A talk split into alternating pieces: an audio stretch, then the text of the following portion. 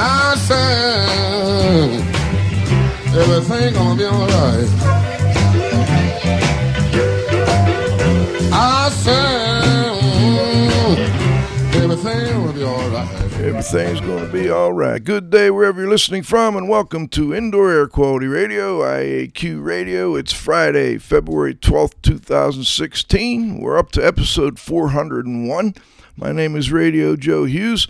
I think here with me in the studio is our engineer, John. You got to have faith. All right, this week we're going to do a little thing called Radio Joe Reports from the Particulate Matter workshop at the National Academy of Sciences. It was very good. I'm going to try and summarize in an hour the things that occurred over a day and a half.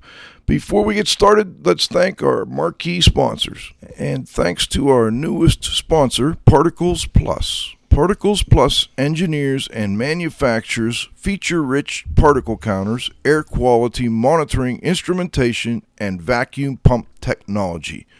Learn more at www.particlesplus.com.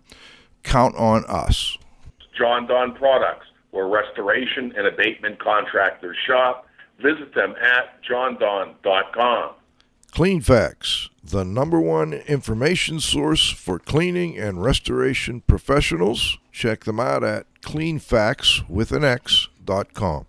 IAQ.net and Healthy Indoors Magazine, a free online digital magazine for industry professionals and consumers. Subscriptions available at IAQ.net. Please be sure to thank our sponsors for their support of IAQ Radio when you acquire about their products or services. Particle man, particle man, doing the things a particle can. What's he like? It's not important. Particle man, is he a dot or is he a speck? When he's underwater, does he get wet or does the water get him instead? Nobody knows. Particle man. All right, let's get started. So I, I, just got back. I was at the workshop on the health risks of indoor exposure to particulate matter. This was a uh, program put together by the National Academy of Science. It was sponsored by EPA, and uh, it was excellent. Uh, had a very good time and, and saw a bunch of excellent speakers. I'm going to jump right into it because I'm not sure where the Z Man is, but we're going to jump in here without him. Um, the the chair, I guess, I'll have to get the correct terminology on this, was Bill Nazaroff. Uh, Bill is pretty well known in the industry. We're going to get Bill on too, by the way. It was great to have uh, a lot of the people who spoke here were actually past guests of the show, which was nice to see, but there were a few we haven't gotten yet, including Mr. Nazaroff. He is the uh, Daniel Tellep Distinguished Professor of Engineering at the Department of Civil and Environmental Engineering at the University of California, Berkeley. And he did a real nice job of pulling people together and then um, coordinating the entire event. Other members who uh, contributed were Terry Brennan, uh, Dr. Rich Corsi, who we've had on the show, Terry, of course, we've had, uh, Dr. Howard Kipen, who, who was um, excellent as well in coordinating some very good presentations, and Tiina Reponen, who I hope we're going to get from the University of Cincinnati, where I did finally get a chance to meet and talk to her, and we're going to bring her on real soon. So I guess the first thing I want to mention is a little background before we get started. Um, the task at hand was they put together an ad hoc committee for a 1.5 day, a day and a half public workshop on the state of science regarding the health effects of indoor exposure to particulate matter. Uh, it was planned and organized a workshop. They selected and invited speakers, and um, they broke it into several different I guess, major categories, I want to say. Um, the categories were we started out with the sources of indoor particulate matter. That was moderated by Bill Nazaroff. Uh, we had Brent Stephens, Lynn Hildemann, and Brandon Boor speak on that topic. And then they had particulate dynamics and chemistry. That was moderated by Rich Corsi. Glenn Morrison, Jeff Siegel, and Charlie Weschler spoke there. Then we had exposure levels and characterization. That one was moderated by Terry Brennan. Um, we had uh, Barbara Turpin, Dr. Turpin, Dr. Roy Harrison, and Gary Ad- Adam Adamkiewicz. Uh, get it right, Gary. And then we had exposure mitigation. That was Bill Fisk, Sergey Grinshpun, and Brett Singer. And finally, we had um, identified and emerging health concerns. That was a very good session. Bill Nazaroff uh, did a welcome on that. That was moderated by Dr. Kipen, Ryan Allen, David Rich, and Marc Weisskopf spoke during that session. And the final session, which was very interesting, was intervention and risk communication. And that was uh, Dr. George Gray, Dr. Bill Hallman, and Dr. Leanne Kohler. A lot of PhDs in the room. I don't think I'd ever been in a room with so many PhDs in my life. Well organized. We had a, um, a good group of people in the room, but also about 400 people were following on the uh, webinar that was being done live from the event. They had both uh, audio and video. A lot of good questions from all around. Let's see if do we have the Z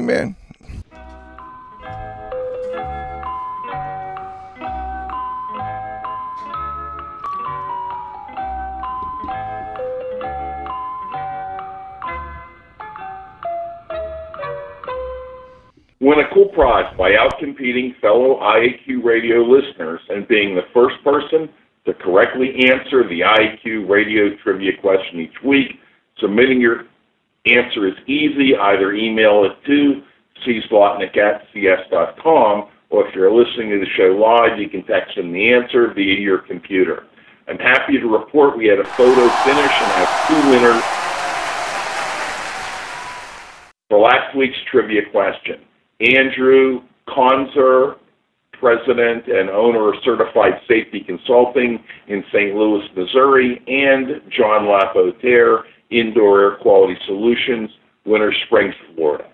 The IQ Radio Trivia question for Friday, February 12, 2016, has been sponsored by Triska, the Restoration and Specialty Cleaners Association, who have been serving the needs of and advocating for their members for over 30 years. Remember, Triska is your link to industry training, certification, standards, and events. Check out their website. It's trsca.org. Now for this week's trivia question. What is the smallest unit of matter? Back to you, Joe. Interesting. All right. Now, to get a little more background, since this was all about particulate matter, I want to just get a little background on what particulate matter is. According to EPA, uh, particulate matter, also known as particulate pollution, oftentimes referred to as PM, is a complex mixture, mixture of extremely small particles and liquid droplets.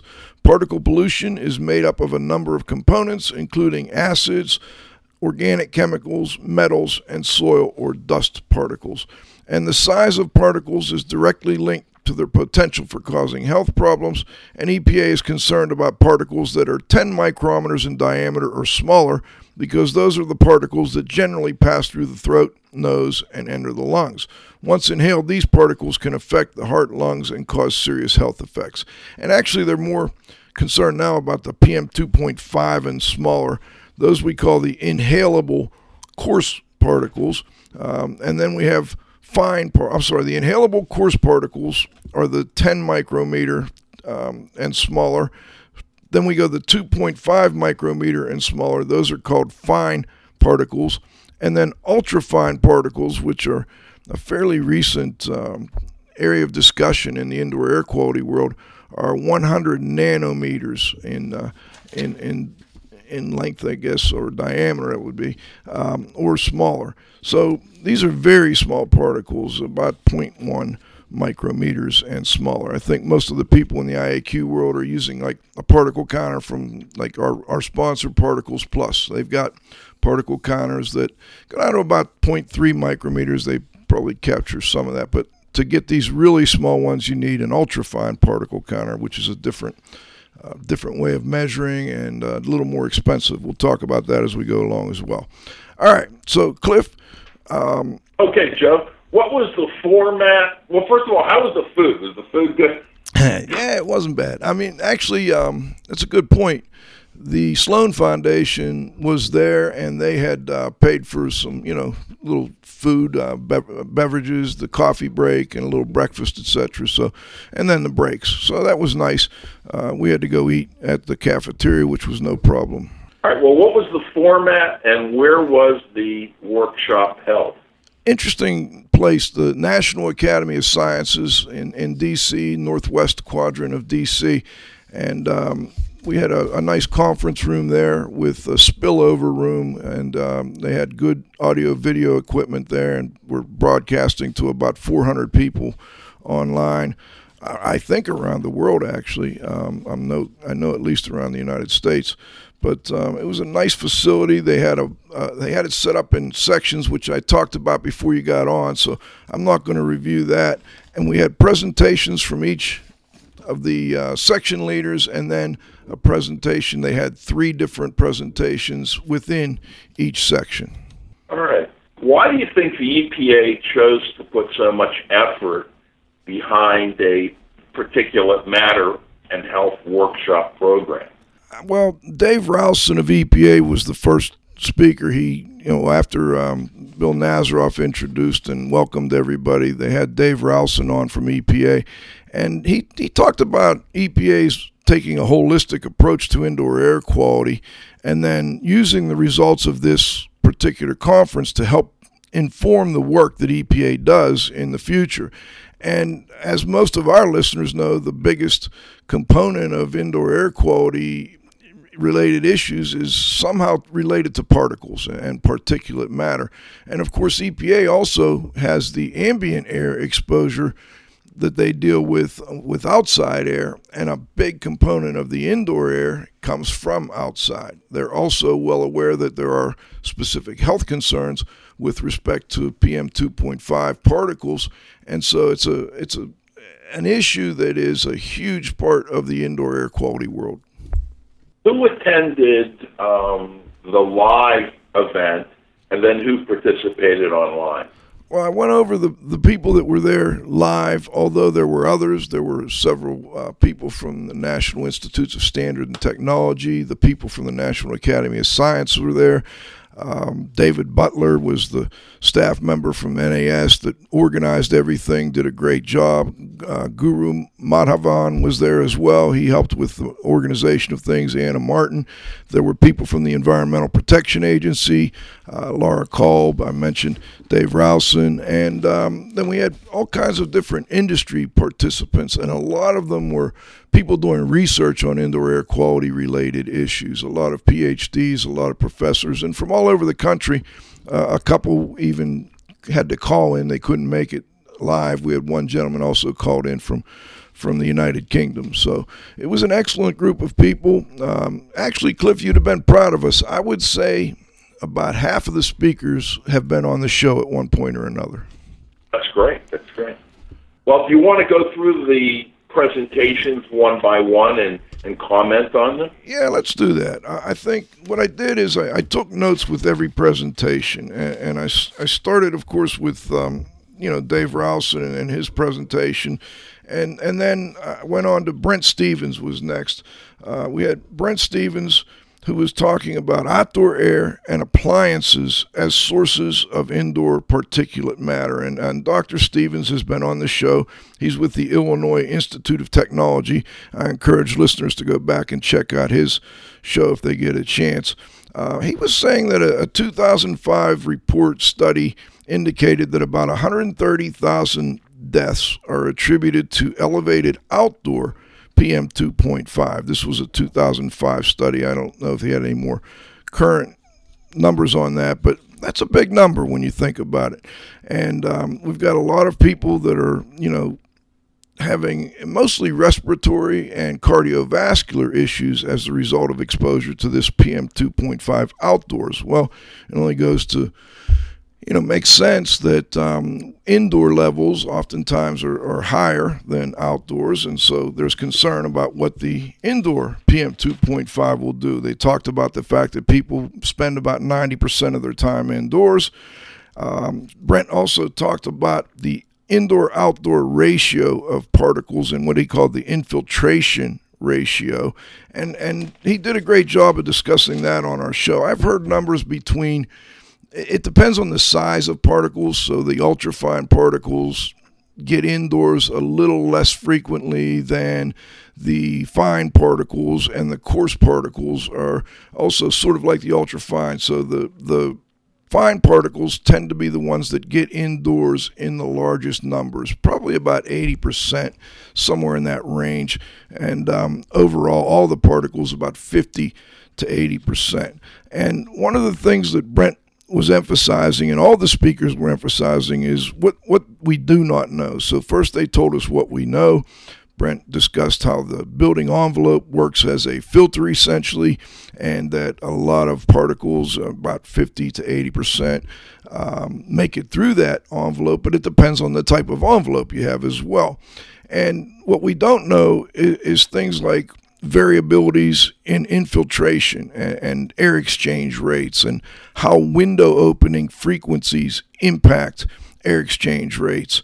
And you know how air exchange rates vary with window opening. It could be two to four times higher, but there's no good data on that. And then he also discussed a little bit about the underlying mechanisms that you know that govern the factors of infiltration, like the envelope I mentioned earlier.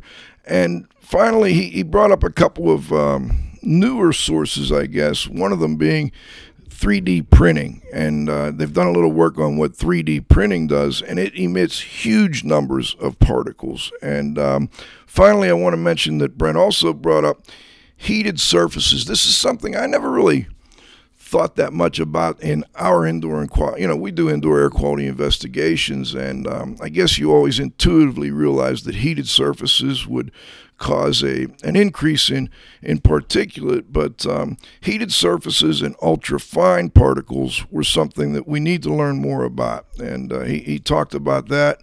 And um, my my first thought was, well, I guess I got to go around and clean all those little baseboard heaters I've got in the house, and you know, get the fins cleaned out and all that because we just don't know how much that's adding to the particle load indoors. Well, let me ask you, Joseph, the, the heated surfaces attract particulate? Um, I think it's a combination of things. They, they attract it and they, they somewhat change it, which is another interesting thing I, I um, learned during this conference. You know how, how particles change when they go from indoor from outdoors to indoors. They actually change quite a bit, and I thought that was interesting information, which I'll talk a little bit more about as we, we get into the next presentation or a couple okay. down the road. What were your takeaways from the next presentation that dealt with in uh, airborne allergens and smoke? Okay, Dr. Lynn Hildemann is um, professor of civil and environmental engineering at Stanford University, and she did talk about indoor sources of airborne allergens and smoke. And I had a couple of interesting takeaways from that. One is is combustion and, and particulate microns. The the particulate microns from combustion are oftentimes a lot of them are submicron particles, so they're, they're in that kind of ultra fine range. And it actually was interesting that today I was, you know, it's kind of cold up here on the mountain, so we fired up the old uh, wood burner here, which I, I try not to use too much because I know it, you know, it's not good for my indoor air quality, but, uh, you know, I'm, I'm on the mountain here. It's about three below zero today. Well, today we're probably up around, you know, we got up to about 10 today and um, you know we needed a little extra heat. So you fire that up, and and when you do, you get a lot of small particles. But I, I have this little particle counter on my desk called Speck, and uh, we talked actually about that a little bit at the show as at the conference as well. And the peak did go up it didn't go up as much as I expected. And I think in part that might be the fact that a lot of those particles are ultra fines and it's just not, not capturing that. But um, it definitely goes up. And it's an interesting to watch how particles change as different activities occur. Other sources she mentioned that were well studied were cigarettes, incense, and, and again, wood combustion. So those have been you know studied to some degree, but there are combustion sources that need more study. And one of the big ones that was discussed is cooking. Um, we know that grilling and burning cause the highest amounts of particulate matter. Um, we know that natural gas stoves and ovens emit mostly ultrafine particles, and that e cigarettes can have um, some ultrafine particles as well. Um, but the size and the evaporative rates depend on dilution. So, interesting additional topics that I don't think we always think about is the particulate from cooking, from natural gas stoves, and from ovens, etc. And then she also mentioned that the persistence of these is not clear. And there's a lot of issues with respect to neighbors and infiltration, and, and those issues haven't been really well studied. We'll talk more about that as we go along. She also mentioned that how you know that your proximity to the area or the source um, is very much important. Is very important with respect to the level of exposure that you'll get. Um, that once you're you know outside of the source by about a meter um, the exposure seems to go down. But when you're right within that meter, it could be 10 to 20 times as high, and uh, as as with a well mixed uh, environment. She also mentioned some other indoor sources of airborne allergens. Uh, of course, we know about people, dogs, cats, but skin cells um, and the bacteria from skin cells. Talked a little bit about house dust damp surfaces and how Aspergillus penicillium tend to be higher indoors. I think most of our listeners are aware of that. How allergen sizes vary tremendously. Uh, talked about the different allergen sizes and, and talked a little bit about vacuuming. Essentially, that um, normal vacuuming is going to give you about a two to five time increase in fine PM concentrations. Exception being if you have a well sealed, um, HEPA filtered vacuum cleaner where it's not as bad. You're still going to get some elevation, but not as bad. And the things she said we need more study on are the factors affecting emission rates um, and um, of bacteria and fungi, which I found interesting. Like, so we don't really know what airflow, vibration. Um, I thought about water activity and, and mentioned that as well. We don't know how those affect the emission rate of these different allergens and airborne uh, particulates that are biological in nature. And then her final thought was um, that homes that are tightly sealed and, and your source emissions are going to build up. And we haven't done any, uh, you know, a great deal of study on how much that affects the amount of particulate in the indoor environment and um, also higher humidity rates and what elevated humidity does with respect to particulate, but also when we tighten up buildings, what that does with respect to humidity rates. So those were a couple of takeaways from uh, from that particular presentation. Joe, there was a, a couple of texts. There was a, a, comment and a and a question. Let's deal with the question first. Uh, are any of the presentations going to be available you know, to the public, either in a recording or you know, written or, you know, via computer form? Yes, um, that was asked, and David Butler asked that we give him about one to two weeks, and all of the presentations will be available through um, the National Academy of Sciences website. And we'll we'll get that um, link out. I put it out with the last three show announcements, but um, we'll get that link out again as well. So they will be available, and it, it's excellent information. I, I encourage people to get them. Then we have a listener comment, uh, you know, on heaters having an electromagnetic field that can attract dust and then burn the dust off, and I guess that's where some of the change takes place in the particles and the characteristics. What was the next presentation, and what were your takeaways from that one? Okay, the next one was Brandon Boor, and we've had Brandon on the show, Dr. Boor. He was if I recall correctly, he came on with Rich Corsi, And I got to say thanks again to Rich, uh, Dr. Corsi down at the University of Texas, Austin there. Well, he's been such a great friend to the show. And, um, you know, he's he's really, I mean, you know, we got the Hall of Fame last last month there, Cliff, but really Rich Corsi belongs in that Hall of Fame. He is, he is taught and and mentored so many of these young indoor air quality guys. And this is just another example of one uh, that he's worked with and, and, and, done such a great job with. Um, his his presentation. A cloud of dust. Yeah, or suspension in indoor environments. Right, right, right. And um, Brandon talked about a good bit about resuspension. He's done a lot of research on on resuspension of particles, and and what I found interesting that he talked about was. You know, one that we're all familiar with if you've done any particle measurements in a home, that, that walking and, you know, activity in the home resuspends particles and, and in my experience the the larger particles and he confirmed that. Um, and that we really don't have good information on like the, the exposure to particles for an infant for instance near the floor. And and he I think it was him that had the the video of um, a little robot I think the Japanese built to simulate a baby and they had it crawling across different types of carpet and they measured the particulate that was being generated just by the baby crawling. The other thing I thought he and he mentioned on our show but brought up again was the sleep microenvironment. So what what we're exposed to while we're sleeping, and um, that was interesting.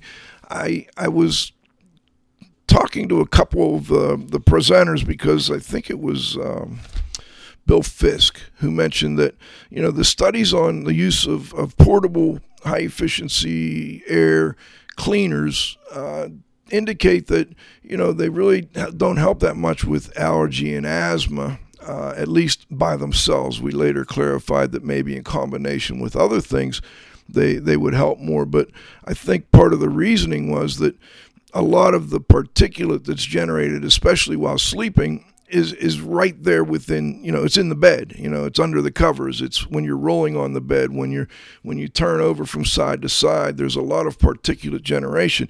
It reminds me of uh, going to look at a, a well-known college i won't mention the name here. I did a, an investigation at and um, they were getting ready to remodel the dorms and there were three very uh, knowledgeable indoor air quality investigators that went along for a walk there, and um, you know they were talking about ventilation and talking about humidity and etc. And and my first thought when I walked in these rooms was, how often do you change these mattresses? Because they looked horrible, Cliff. I mean, they were. I, I wouldn't want to sleep in that, and they're paying you know thirty thousand, forty thousand dollars a year to go to this well-known you know Ivy League type school, and um, this is the type of thing I think some of us miss uh, is, you know, a third of our day, eight hours a day, is spent in that bed. There's a lot of exposure in that bed.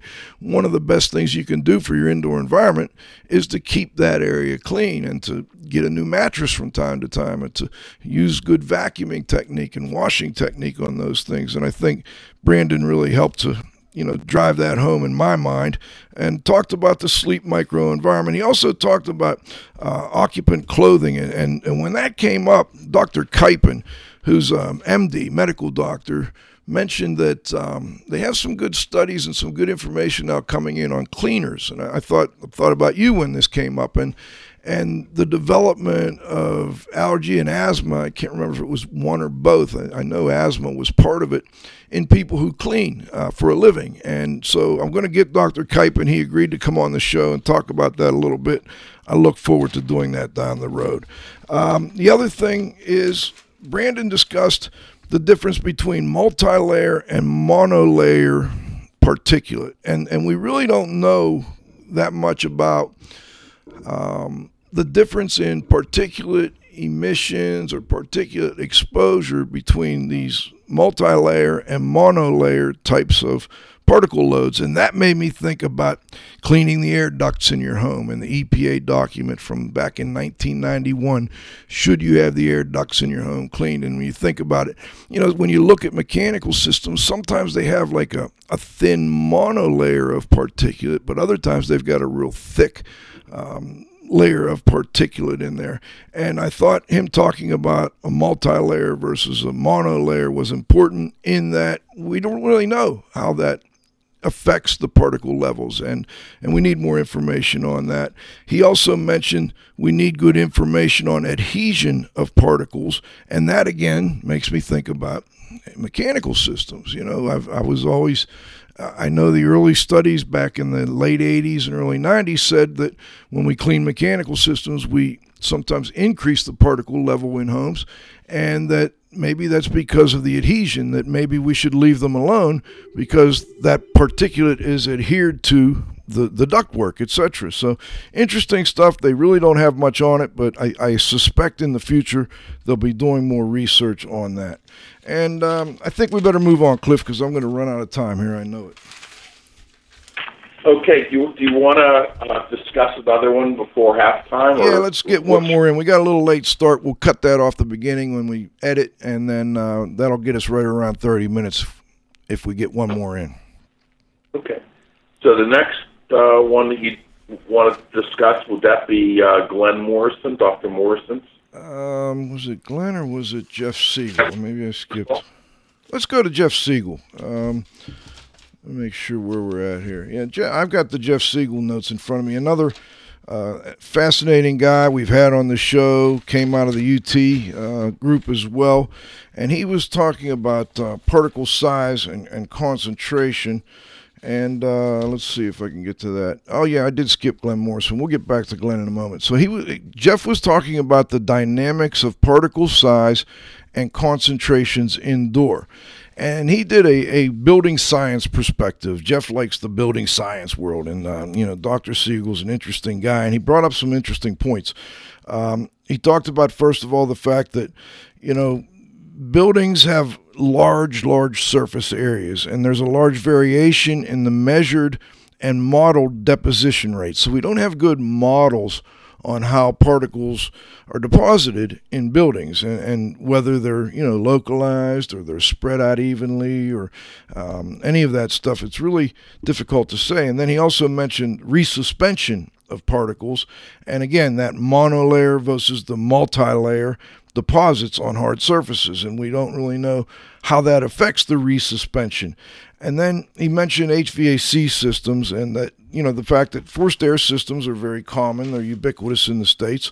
So we went on to talk a little bit about filtration and how, you know, filtration could be a big, big part of the answer to making you know to helping indoor environments have fewer particles. But that if we're going to do that we have to make sure that those filters are properly sealed properly sized. We use the right type of filters. He also mentioned um, that the components within the system act as a sink for particles, and that uh, we need really. And this is what I know. Brian Baker's listening, and and I kept thinking when they're making these statements, you know, we have some of this information out there.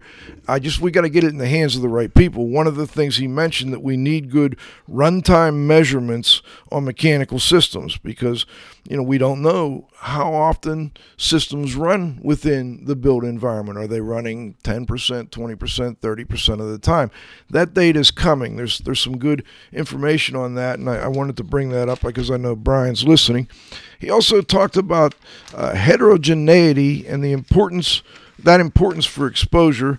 Um, and again, that that air cleaner study came up, and that you know it would it did a good job of helping people with uh, cardiovascular related health effects or, or I don't know if they had the specific health effects, but they, they studied how it would assist with cardiovascular, but it didn't seem to help much with the allergen and asthma related effects. But cardiovascular was a big, big focus of this conference because we know PM 2.5 causes a lot of cardiovascular related issues. So he said the knowledge gaps were the HVAC runtime.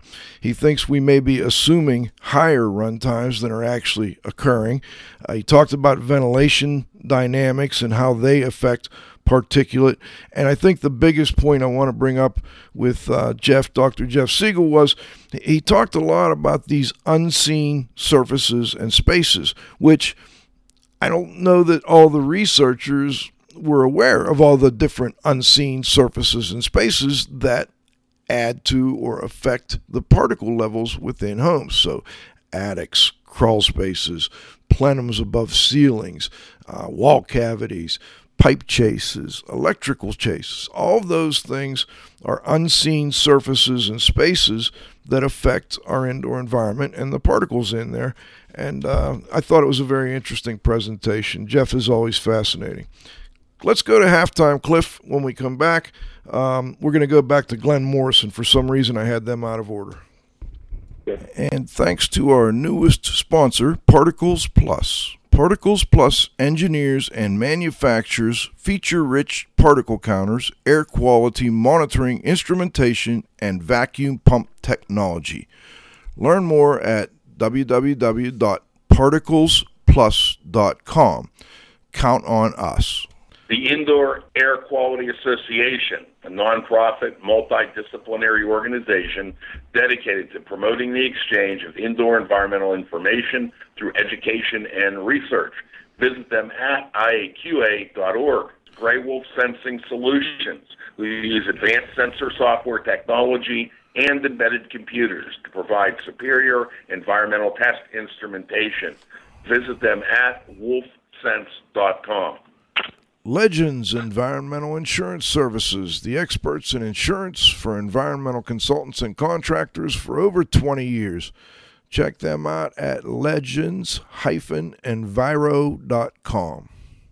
And of course, our marquee sponsors, Jon-Don Products, where restoration and abatement contractors shop. Visit them at jondon.com. Cleanfax, the number one information source for cleaning and restoration professionals. Check them out at cleanfax with an X.com. IAQ.net and Healthy Indoors Magazine, a free online digital magazine for industry professionals and consumers. Subscriptions available at IAQ.net.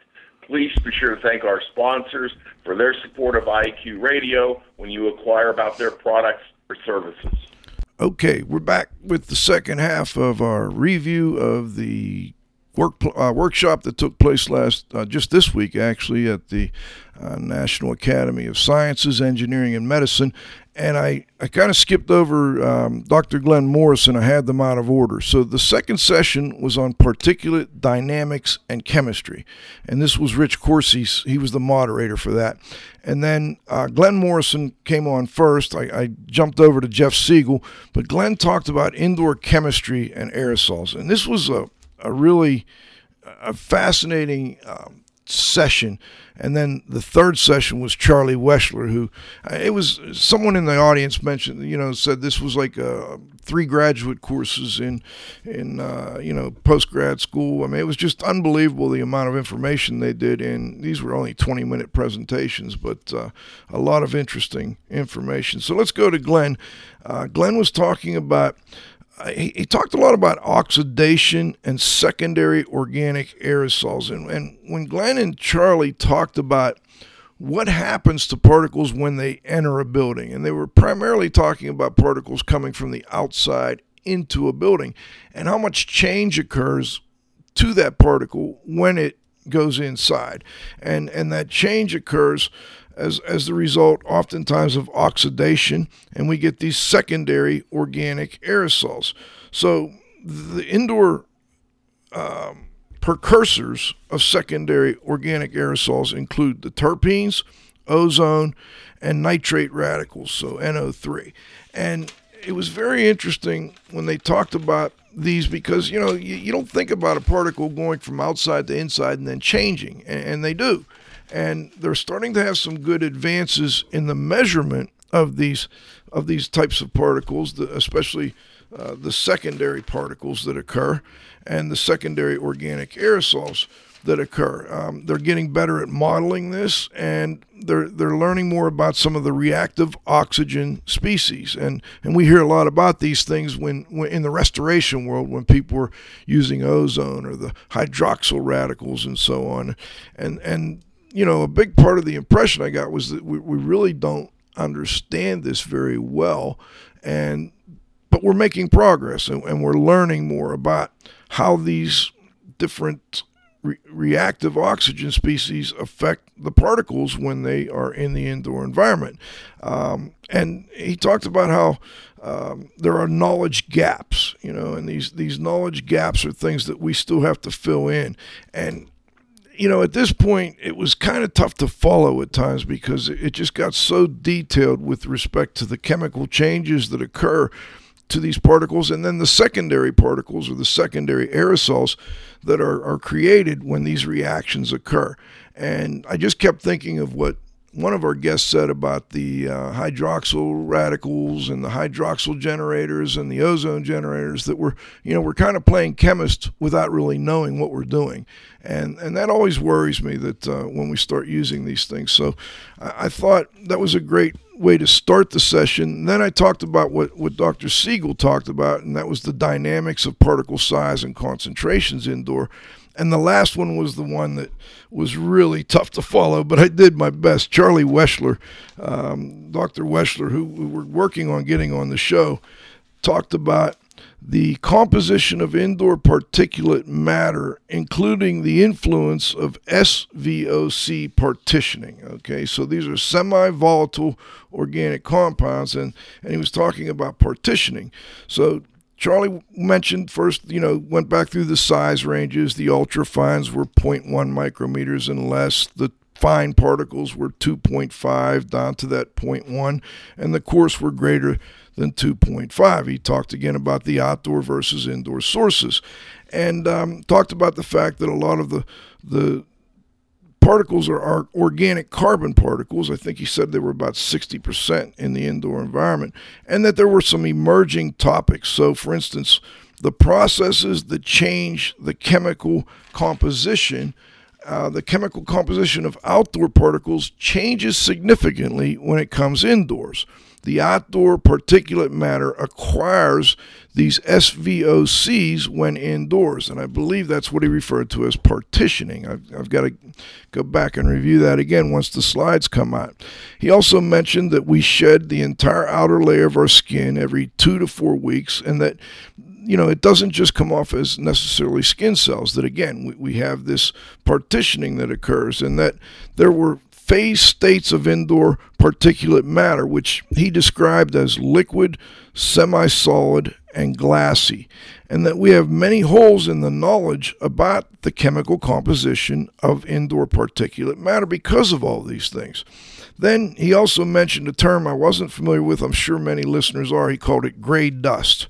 And this is one example he gave was from ultrasonic humidifiers, and that um, when, when you use an ultrasonic humidifier, uh, you, you get this kind of gray dust, I guess, that's that's left behind. I thought about a recent project I was on where you know they weren't really using the humidifier, and uh, you got all that you know kind of um, white granular material that was left behind, the minerals, etc., that were, you know, in the water. And they talked about the need for using either deionized water or purified water. But even when you did that, you, you got this gray dust as the result of using these types of uh, humidifiers. So, all very interesting information. Um, again, you know, they, were all PhDs, but even the other P- the PhDs were kind of like, whoa, that, that that one went over our head a little bit. But it was just fascinating and showed us how much we don't know. I guess is the best way. He also uh, a couple people mentioned how ozone just doesn't do much of anything with respect to uh, particulate, and that uh, it's oversold for,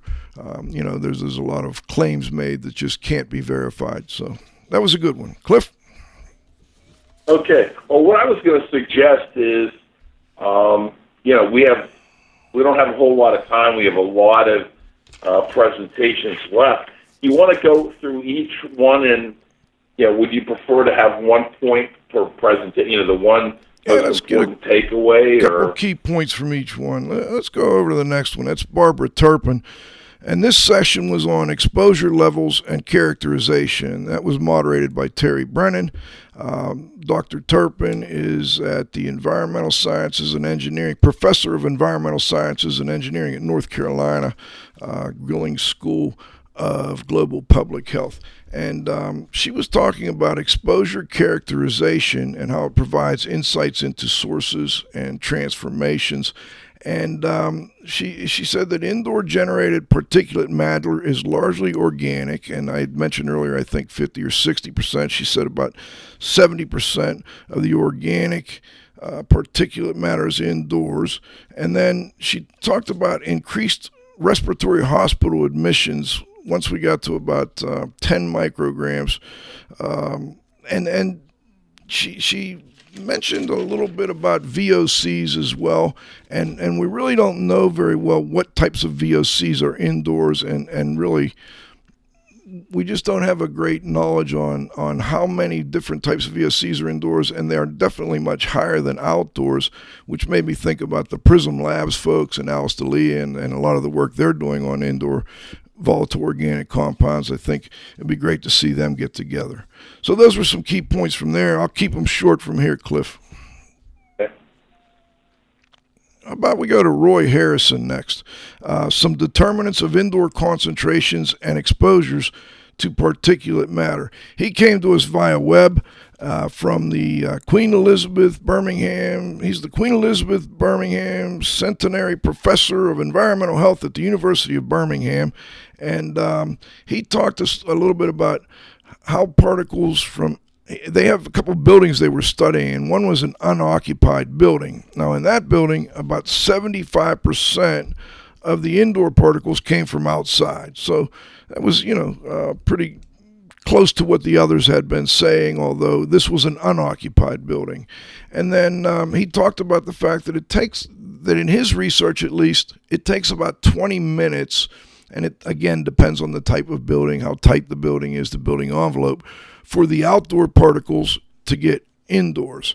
And then the unresolved questions he mentioned were the differential toxicity of particles from different sources um, with different composition, that we, we need to learn more about that, and that as the particles from food, cooking, etc., or are the particles from food, cooking, etc., as toxic as the outdoor pollutant mixture. What was interesting is they were all of them were were pretty much um, concerned about the outdoor particles that come inside because you know we know that that outdoor PM two point five causes these resp- respiratory and, and, cardiovascular issues. Um, I thought there would be more emphasis on the particles that were, you know, indoor uh, that were coming from indoor sources, but they were actually more worried about the particles coming from outdoor sources. And maybe that's just the impression I got. But he did ask about whether or not the particles from cooking were as problematic as those from outside. And uh, I thought that was an interesting presentation. All right. Next, we had session let's see, this is going to be session four exposure mitigation. All right, now this was good, and this was moderated by Tiina Reponen out of the University of Cincinnati.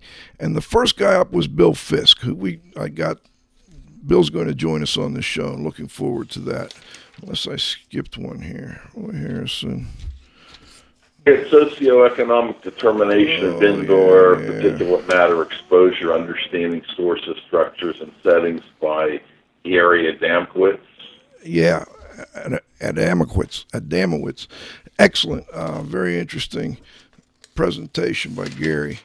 He is um, a guy that works more with multifamily and lower socioeconomic types of uh, indoor environments. So he's out of uh, Harvard, I believe, and yeah, the Harvard School of Public Health, and talked about the socioeconomic determinants of indoor PM and did more of a multi-level view of uh, the determinants. So he talked about how the neighborhood, the building, and the household all affected the types of particles within that building. And um, then he, he talked also about the, the sources that, you know, there, there were slightly different sources from each of these. So, for instance, um, environmental tobacco smoke was more of an issue in those types of settings, uh, cooking. You know, um, he, he talked about the structures and the problems with getting the structures fixed in many cases. Uh, he also talked about more of a holistic approach and um, mentioned the American Housing Survey and that um, that building energy, you know, uh, the intersection between building energy retrofits and health. And he talked a little bit about that and the fact that we just don't know for certain how that's going to, you know, what that intersection is going to be like. Um, that, you know, that that's going to be interesting to find. And that uh, PM 2.5, uh, nicotine at the highest levels in the winter. Highest levels were also in disabled units. So he talked a little bit about, um, I don't know if it necessarily was PM 2.5, but nicotine, and how in um, either disabled or elderly units, they found very high levels in, in those types of units, and that's you know not always we don't always think about the difference in um, not just the neighborhood, the building, and the particular occupants in that building, but then you've got different types of occupants. You've got the elderly, you've got the young, you've got um, you know those in between. And he, he talked a lot about those types of things and some public housing related aspects. So, very interesting presentation by Gary. Uh, Bill Fisk, indoor particulate. Yeah, um, Bill talked about particulate. I guess the big takeaway for me there was um, he talked about filtration. I mean, he's he's very knowledgeable on filtration and fibrous filtration, and then talked a lot about the the promise, but also the um, the misunderstandings about electrostatic technologies. And and I guess the big takeaway for me there was that um, the removal efficiency of these uh, the rate and you know the removal efficiencies of these filters um, decreases pretty quickly pretty quickly. He said the charged filters rapidly lose their efficiency. I thought that was an interesting takeaway from there.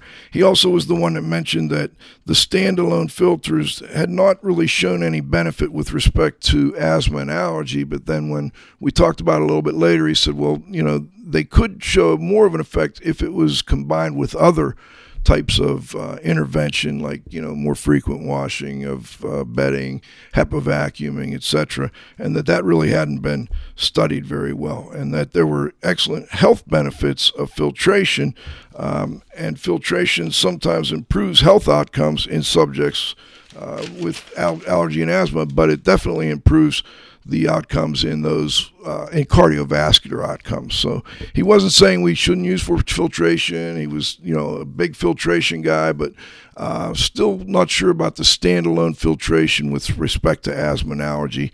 But he did feel that, and that study showed that it does help with cardiovascular. Sergey Grinshpun, uh, he's with the University of Cincinnati methods and approaches for controlling exposure. And and this was another one that was um, interesting in that you know I'm not that familiar, and I think it's it's one of those that you know a lot of people aren't terribly familiar with things like unipolar ion emission, and, and he did talk a lot about ozone generators as well, and that they do not clean the air. Um, he, he talked about the thermal inactivation of aerosolized spores and, and got into the, the temperatures necessary. He was talking about temperatures on the order of 300 degrees centigrade. I did get a chance to talk to him after the show or after the presentation and mentioned that, you know, this was a hot topic with the restoration industry that um, there was actually a patent on using heat in, in buildings and that um, they would be very interested in the type of information that he had.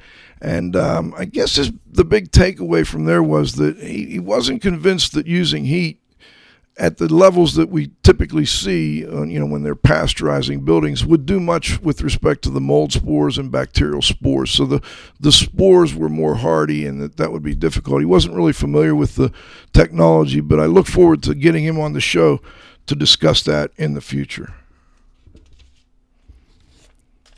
Hey, Joe, I have an idea, but uh, let me just run it by you. Yes, sir. Um, we're getting low on time. If you do the blog this week, for presentations that we don't have the opportunity to discuss, you can just add your notes.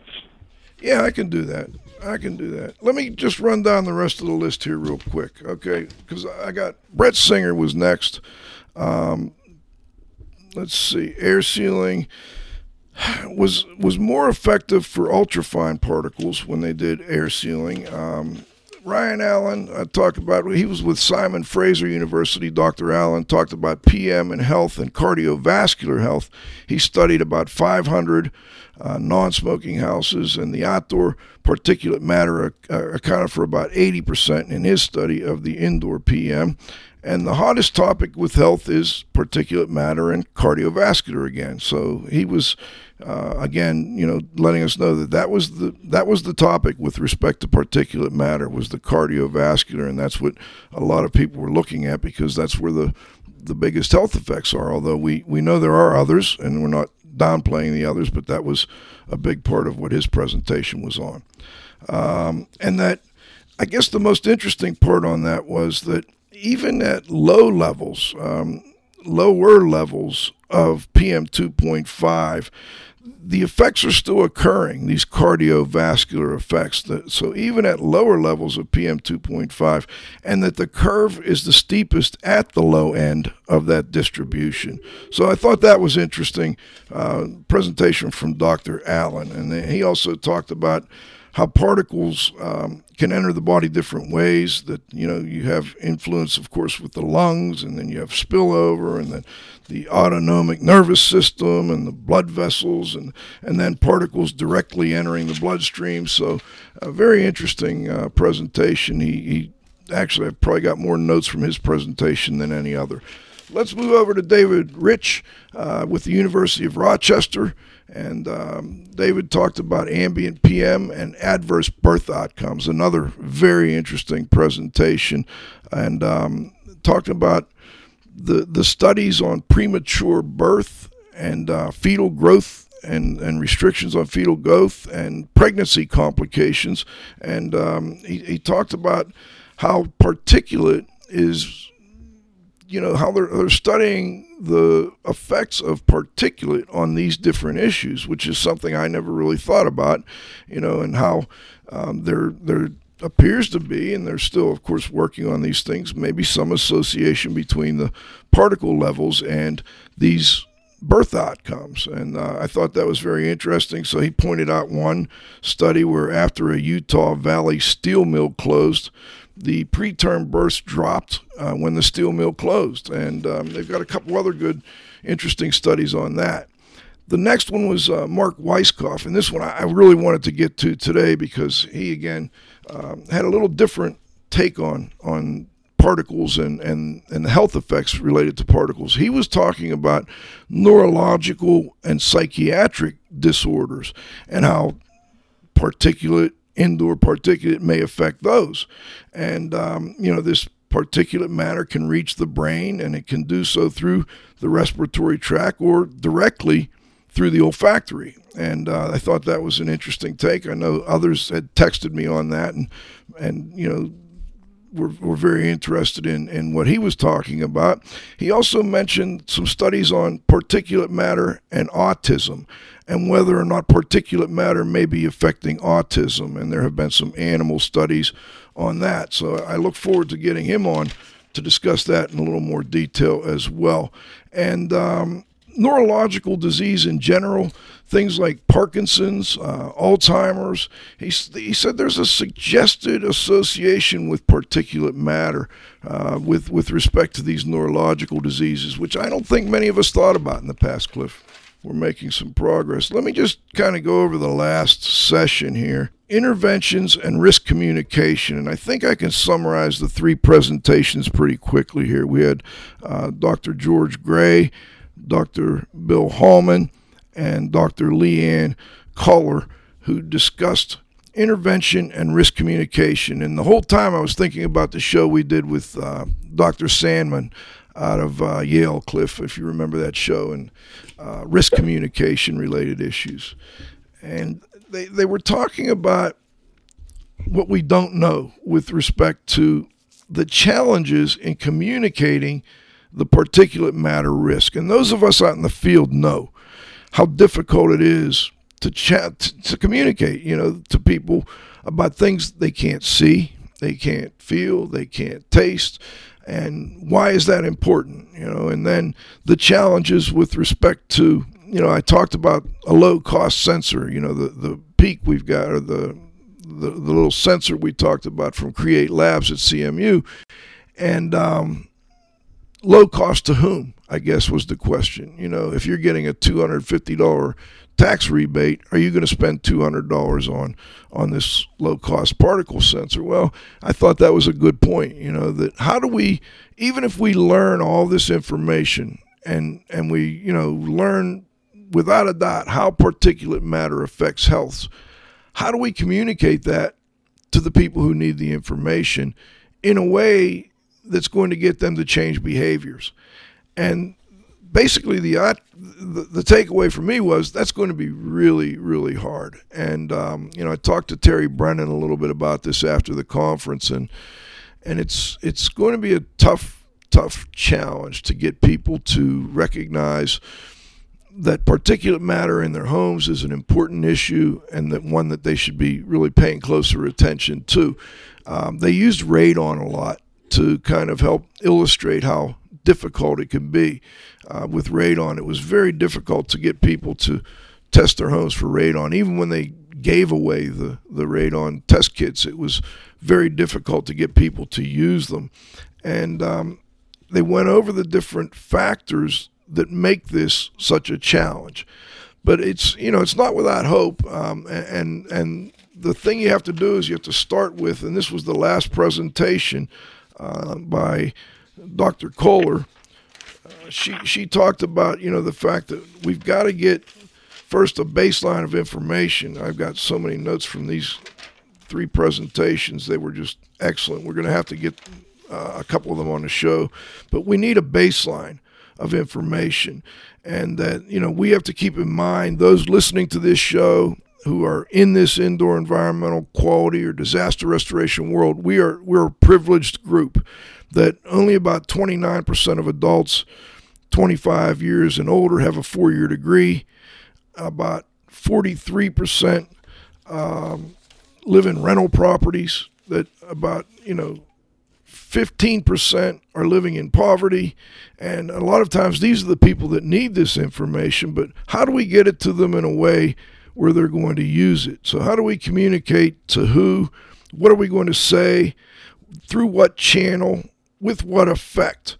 And I, find that a great way to end the presentation. I couldn't decide if that should have been the, the first thing or the last thing in this conference because, you know, it really made you think about all this different information we're gathering and, and we're learning more about the indoor environment and particles in the indoor environment. But how do we take that information and make a difference in people's lives? Well, the first thing we've got to do is, is learn the answers to some of these questions with respect to, you know, who, what they think about it now, um, how we're going to communicate it to them through what channels. And I thought, uh, I can't wait till we get uh, Dr. Hallman on the show because you know he he mentioned something about I think it was him. It might have been Dr. Kohler, and I, I kind of want to end with this. We're using the terminology coarse particles, fine particles, ultra fine particles. Well, if you think about it, and you've never, you don't have any idea of what particulate matter is or whatever, and you tell somebody, we're worried about fine particles in your home, they're going to look at you like, well, they're fine. What's what's wrong with them? They're fine particles. They're probably good particles, you know. And and it's all it's the the um, the way we present this is going to have to be really well thought out, and um, it's going to have to be done in a way where we can actually get some some buy-in from the people who need to, uh, you know, who need the information that we're gathering. Cliff. Yeah, a couple things, Joe. This event that you went to is this going to be an annual workshop? I not that I'm aware of. I'm not sure. I know the next step is they're going to put, you know, if you recall the Institute of Medicine and, and this National Academy of Sciences um, is a part of the Institute of Medicine, as I understand, it, but I'll, I'll have to double check on that. But the National, uh, the Institute of Medicine put out the Damp Buildings and Health back in like 2005. As I understand it, they're going to put together a paper that will present all this information for people, and then there are going to be recommendations, and this is going to help guide EPA in how they tackle this issue as time goes on. I don't think it will be an annual thing, though. All right, good enough. That was just my final question. You want to bring Pete in and say hello? Sure.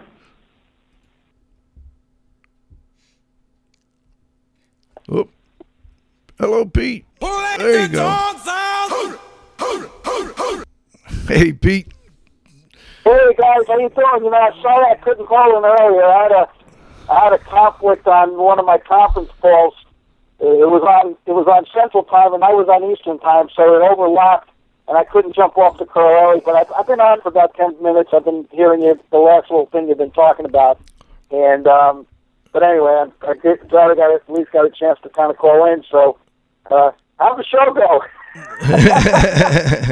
well, Pete, here's the problem. I tried to put, uh, let's see, a day and a half, eight, about 12 hours of excellent presentations into an hour, and um, that's always a challenge. But I, I told Cliff I'll, I'll do the blog this week. We'll put the blog together and try and get this information in a nice, concise manner out to the listeners. Um, but it was a very interesting, very, very interesting uh, workshop a lot of very intelligent people there and um, a lot of good questions, some answers, not as many as I think we would like. And um, I think the last part is probably the most important. You know, how do you know we're going to get all this information, but then how do we get it to where it matters and and where people will act on it and you know, I was talking to a friend of yours and uh, ours, Terry Brennan, after the after the workshop, and oh, you know, you tell me Terry Brennan's great. I mean, he's been to every summer camp from summer camp one. I don't think he's missed one, and uh, he he presented one year uh, as one of the feature speakers too. It's been been been been a while. He's uh, he, he's really great, man. I'm glad you got to spend some quality time with Terry. He's a good guy.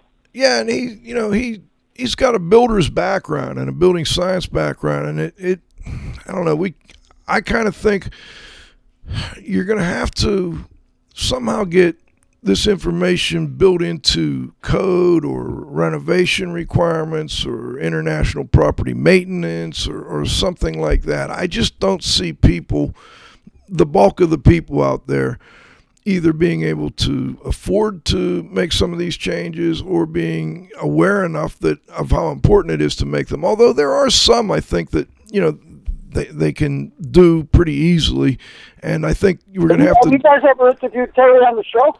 Oh yeah, oh yeah, and he'll be back.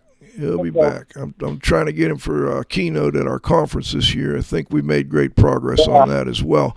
But um, you, know, you know, I, got, I got a couple of thoughts based on um, not just what I've heard, but I, I, I knew and understood from reading the, the show notice and what you're all doing with the intent of the show. So I, I got a couple of thoughts on that to share. I mean, the first thing is um, what you want to do to capture all this information. I think is really really important. You know, um, but but trying to put all those sessions into one hour show. You know, back in the neighborhood where I grew up, we talked about that was like trying to put two pounds of poop in a one pound bag. You know, um, you can make it fit, but the bottom falls out.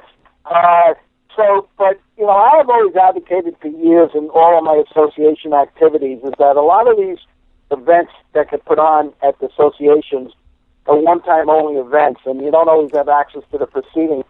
But a benefit of belonging to something, uh, you know, which whether it's a member of a group or even you know loyal readers of your show, and people who always you know check out the blogs, is that it's important that that each, that a company gets that information gets passed on to people in their organization. So in the context of the show, how does that transcend? Well, essentially what you've done, Joe, is you've kind of been like a scout out there, going to, to this program, dissecting the information, trying to make it relevant to the audience. Um, and granted, uh, you know, it's probably too much to cover in, in the show, but you can really detail it in the blog, get it out to the people. Maybe you do a follow up show, and you know, I think that's an important part of um, of uh, you know the educational process, if you would. And uh, particularly with your show, you guys have a CC component that some of the different people can get. And, uh, you know, this is kind of the technical area with a lot of the big issues. So in my mind, I, you know, I, I, I think that's a really good work. And uh, attaboy for Radio Joe. And, um, you know, and I think it's something that the listeners and the people out there, you know, should keep in mind, you know, when they uh, leverage, uh, you know, belonging to REA, IAQA, ASHRAE, you know what, AIHA, whatever group it is, um, go get that information. Have someone there. They not to just be the owner. And when they come back, they need to do a brain dump and uh, you know do a one-hour meeting, like kind of what you're doing. Give all the key points back to everyone else from the company so that they they're up to date on what the latest information is and they're on the same page. You know, you don't have uh, one project manager saying this and the lady in the office talking to customers saying this and that. You know, um, you kind of share share the wealth. And um, you know, for whatever that's worth, if you put a couple of uh, the uh, Watchdog uh, talking points. You know, maybe you put that at the end of the blog. I, I think that uh, is something that people should take. You know, should take into consideration. So anyway, sorry I missed the show. I did did want to try to call in, and um, anyway, glad it went well. Yeah, we always appreciate having you check in, Pete. And uh, you know, I think it. You know, the the National Academy is going to put out a paper, but it's going to be something that I don't know how many people will take the time to read through the whole paper. It's a it's going to be a big paper as I understand it. So I think having some quick summary of it for people, and I agree. I think you bring up a good point that needs to get put out to um, all the troops, not just the the owner or the the top you know supervisor, so that everybody's on the same page. And and the other nice thing is that you know this is something they can use in their everyday you know, in their homes every day. You know, where there are certain things that we need to be aware of. That uh, particulate matter is obviously a big issue. It's uh, they wouldn't have put on put all the time and money and effort into putting this program together if they didn't have solid information that shows that you know this this is a health concern that, that we should be uh, paying attention to and that needs to have a light shone on it. You know, we got to shine the light on this, and um, I was very happy to be a part of it. Well, Cliff, any final thoughts before we uh, sign off here? No, I'm done. All right. Well, thanks for joining us. We uh, appreciate everybody being here. We appreciate um, EPA uh, putting together this and sponsoring this um, workshop. And of course, the National Academy did a great job there. Everybody was very, uh, very, very welcoming, and um, I thought it was uh, well done. And if you got a chance to join it live, I think you really uh, saw some great speakers. And my goal is now, Cliff, to make sure that you know, the other half that we haven't had on, we're going to get on here at some point, and uh, we'll go over each of these in a lot more detail when we do get these specific speakers on. But in the meantime, we got the word out, and uh, I think we helped to spread the word a little bit on on particulate matter and why it's important. So this is Radio Joe saying thanks to our sponsors, of course, to my co-host, the Z-Man, to Pete the Restoration Industries global watchdog, Pete Consigli, to my engineer, John, you got to have faith, and most importantly, our growing group of loyal. Well, I'll tell you what, Don Lowe's have been excellent here so far this year. Keep them coming, folks, and uh, we'll see you next week. We've got um, we've got a great episode lined up for next week. I don't have it in front of me here, but I know what do we got on that schedule, John? Maybe I don't have it on there yet. All right. Well, I'll I'll get out the show announcement soon, and we'll all look forward to seeing everyone again here next Friday at noon for the next episode of IAQ Radio.